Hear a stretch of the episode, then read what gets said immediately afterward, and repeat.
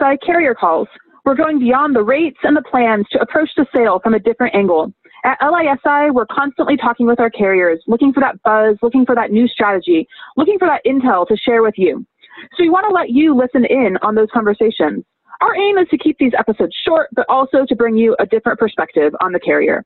I'm Rebecca with our Intel team. I'm Ryan, Regional Sales Director for Greater Sacramento area for LISI. Thanks, Ryan, for joining me today. I love when I get to have sales reps on with me because you guys really know the market and you know what the brokers are asking. Yeah, glad to be here, Rebecca. Thank you. And today we're talking CalChoice with Michael Payton and David McClintock. Do you guys want to introduce yourself and tell us a bit about what you do at CalChoice? Sure. Hi, Rebecca. Hi, Ryan. How are you? Uh, this is Michael Payton. I am the Senior Vice President of Sales and Account Management for Choice Administrators to kind of sum it up, I have revenue responsibility for the organization. So I have top line responsibility for all sales, renewals, account management, sales operations, and anything revenue generating. Awesome. And listen, I want to say thank you to the LISI team. Uh, Rebecca, Ryan, thank you for having us on today. I'm David McClintock. I am the Vice President of New Sales here for Choice Administrators. I manage the day to day operations of our sales team and new sales production for the organization. So thanks again for putting this on. We're looking forward to it.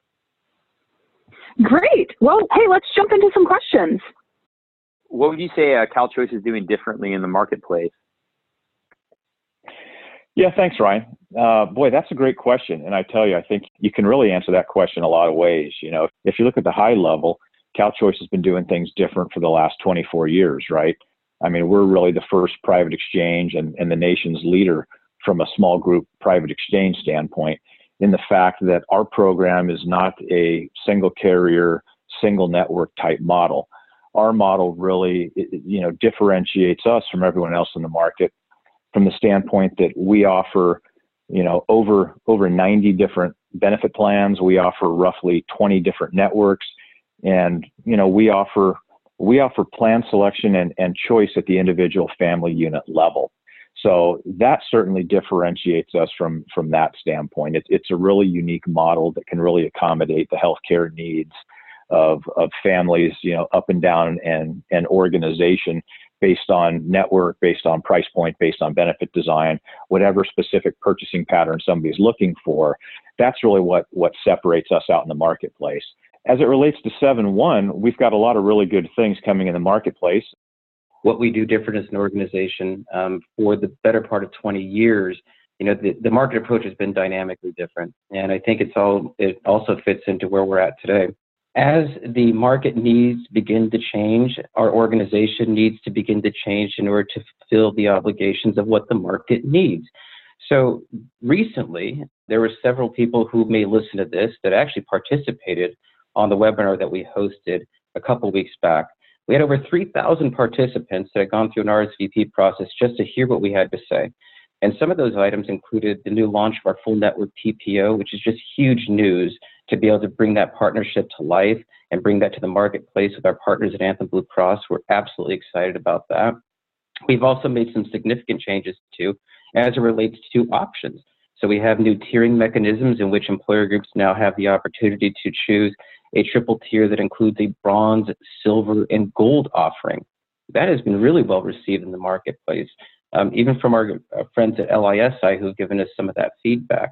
And then we've also had a chance to reevaluate some of our underwriting practices to ensure that we are not only in alignment, but quite frankly, I think that we're meeting the needs of what the marketplace is looking for today.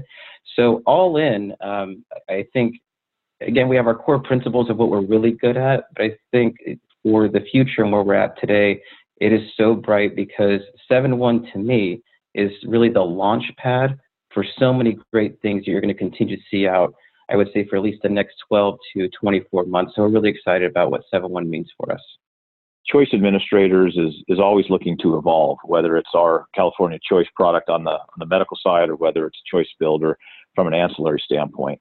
You know, one of the things that, that we do different, getting back to the original question, is we have visibility and we have insight to what all of our plan partners are really looking to do from a strategic standpoint, from a product standpoint, and that gives us a unique advantage to be able to try to stay two and three steps ahead of the market wherever possible, wherever we can get support of our of our plan partners to really look to try to do things unique and, and different. And Dave talked about the 7-1 changes and the things that we've launched. We're not done yet. One of the things that I think of when I think of CalChoice is just empowering the members to make a choice that's best for them on the care that they need. Maybe that's, you know, a regional carrier that you offer in their area. Maybe that's one of the bigger players. And one part of making that choice for a member is really about the network and where they're going to be able to access care. Can you tell us a little bit more about your networks? It's really a simple principle, and I think it's really the backbone of what our program stands for, which is one size does not fit all. And our program has been designed to really meet the needs of the individual family units related to how they access care with the right benefit design at the right price point. We offer a selection of HMOs, PPOs, EPOs, HSA, and we offer a variety of networks, both full networks, we have limited networks, and we have regional networks. So we really have something for everybody. You know, each individual family, they can take a look at their needs. Maybe somebody wants to have a really rich benefit design, but they can find their doctors, they can find their providers in a really skinny or a really narrow network at a low price point. Or maybe somebody has to have a full network, they have to have a specific provider, but they're not as worried about their benefit design. Maybe they don't need as as rich of a plan. So for us, the networks are really the key, and they allow people to select from physicians that fit their specific geographic landscape and where they're at, what market they're in, what providers they've they've historically utilized, or if they really don't care, then they can really look at the networks from a price point standpoint and you know take a look at at premium and make a decision based on price. So for us, the networks really drive uh, you know drive the engine and how somebody selects where they're gonna where they're gonna access care and what plans they're gonna buy. That is the beauty of the program. Is the program itself and the importance of networks is really dependent on the geography of the area and what's available.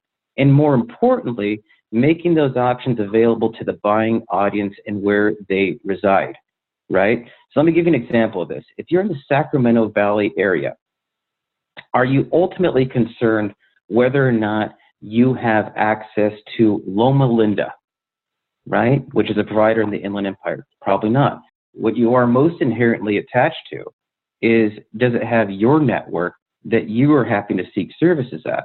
And I think that is what is unique when you have so many networks that are available is it really allows the buying audience to choose what's best for them. But interestingly enough, based on current state, we've also seen an uptick in interest level from the buying audience on technology tools.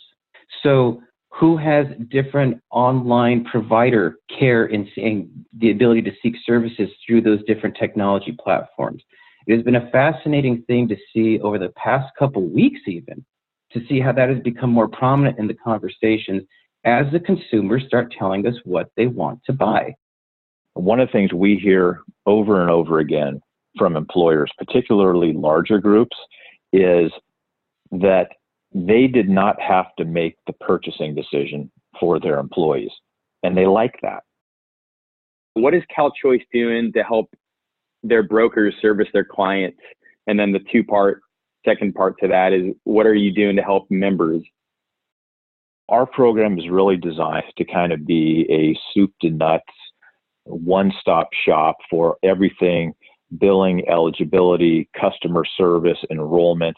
I mean, we provide a full staff and a full resource to be able to help agents quote a group, sell a group, enroll a group, onboard a group, answer questions throughout the year, help handle service issues, and then get through a renewal. We have staff that does every single one of those things. On top of that, one of the things that we've recently done is we've redesigned our account management staff to get them a little bit more focused on some of the core issues that we've received feedback on over time. Our account management team right now is out in the marketplace working with agents to really focus on California Choice tools, training, process, technology, anything to do with how does a group utilize the California Choice program? Going forward, there's becoming a lot more need for technology interfacing regarding maintenance for additions and terminations throughout the plan year. And a lot of brokers are using uh, systems that can accommodate any carrier, ancillary medical, worksite benefits. Just kind of what you guys are maybe looking at doing on that end, and if that's something that you guys are putting time and attention to. Candidly, that's one of the topics that, that we discuss more than just about anything internally. At this point, really can't share too much other than to tell you it is absolutely our intent to streamline the process from a technology standpoint, to shorten turnaround times, to make the experience simpler and quicker for an agent and for a member and for a group. But what currently exists out in the market today doesn't necessarily accomplish that for all parties. It only accomplishes it for certain parties. And we're trying to find solutions that really meet everybody's needs. That's the key to it. And that's where we want to spend our time. That's where we want to invest our dollars. And that's what we want to put our, our, our resources into is a solution that meets everybody's needs. Well, hey, we're starting to get close to the end of our time together. I want to give you guys one last chance to promote anything else you want to get out there in front of brokers. You've already given us so much information, but one last thing that you have for brokers.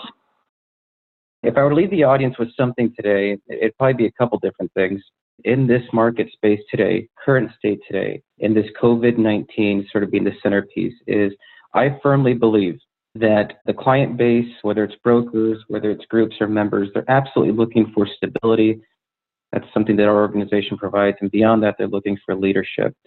And although the conversations around moving benefits or exploring a different benefits program is ultimately sensitive right now, and we're sensitive to those things too, uh, but we're also in a reevaluation process because a lot of the things and a lot of the programs that were put into place previously may not be current state.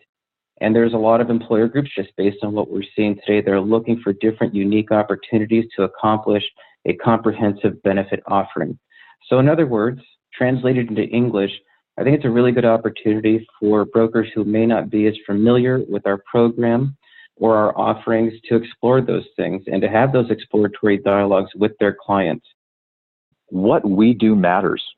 And it doesn't matter to just us and it doesn't matter to just our company. It, it matters to families, it matters to people, it matters to moms and dads and their kids and, and, and grandparents. We're in an industry where we're providing health care that's going to shape people's lives in a lot of instances. And a lot of times it's easy to lose sight of that. And during this current healthcare crisis, I know I've looked at that a little bit more and looked at how we can keep our perspective over at Choice Administrators and making sure that, that we're trying to understand the member's perspective and what families are going through. Well said, Michael and David. I mean, I can't tell you, uh, we appreciate our partnership with you guys so much. And thanks everyone for listening on the podcast today. For more info on what we've discussed today, check out our show notes on lisibroker.com. And if you have any questions, please reach out to myself and my sales team. And if you have any topics that you would like us to tackle, shoot us an email at intel at lisibroker.com. Thanks, everyone. Enjoy what you're hearing? Follow us on Spotify, subscribe on Apple, or find us on your favorite podcatcher.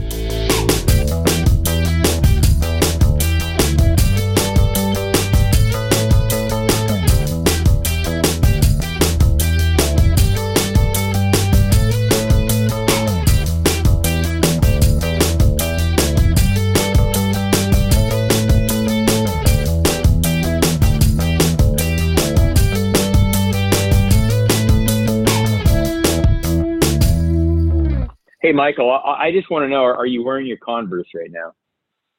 Uh, no, I'm not. I am. Uh, I am Dang in it. my pajama. I'm in my pajama shorts with bare feet. Ryan, thanks for asking. Atta boy. Yeah, I'm actually in yeah. my sweatpants and sandals, so we're about, about identical. That's awesome. Living the dream.